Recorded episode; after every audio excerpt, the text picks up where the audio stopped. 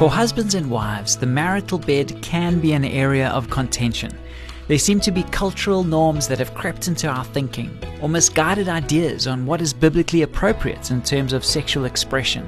We'll be helping a wife understand that she has every liberty to initiate sex with her husband on the next Family Matters. You won't want to miss this.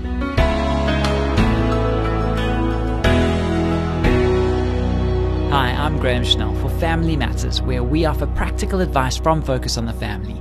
We received this great question from a listener who asks Is it healthy and appropriate for wives to take the lead when it comes to lovemaking? My husband and I enjoy a fulfilling and satisfying sex life, but there's one thing I've wondered about.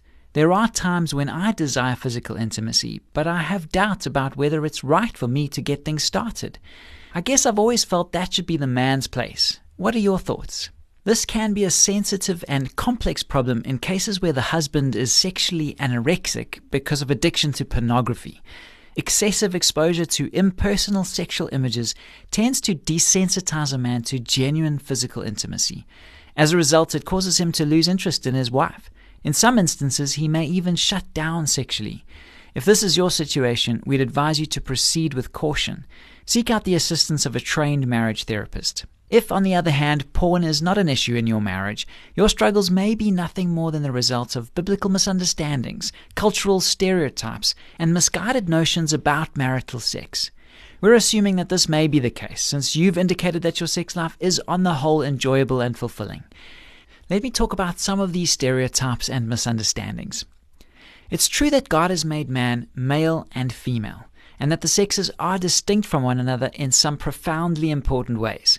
Among other things, men and women approach physical intimacy differently. It's also true that the Lord has appointed the husband to serve as leader and initiator in every aspect of marriage. This includes the sexual arena. Even from a biological standpoint, the female is designed to function primarily as the receptor in the sexual act.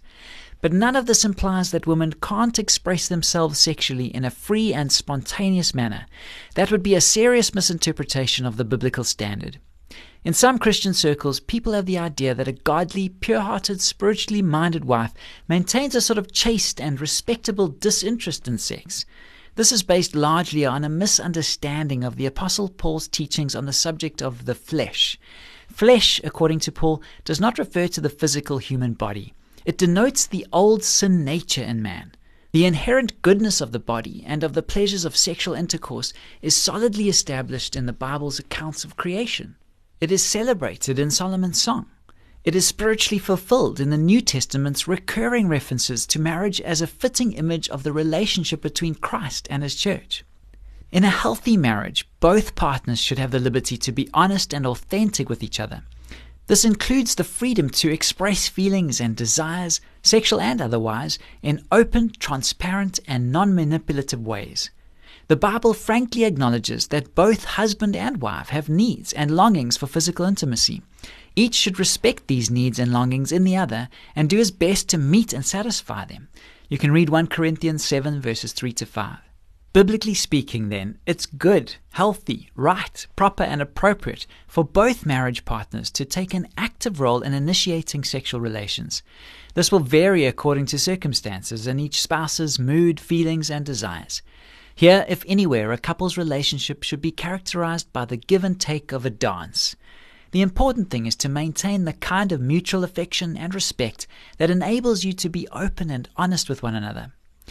If you think it might be helpful to discuss these ideas at greater length, Focus on the Family's Counseling Department can be contacted on 031 716 3300 or by logging on to safamily.co.za and clicking on the counseling link. They can also provide you with referrals to Christian marriage counselors practicing in your local area. This program was produced by Focus on the Family. I'm Graham Schnell, inviting you to join us again for the next edition of Family Matters.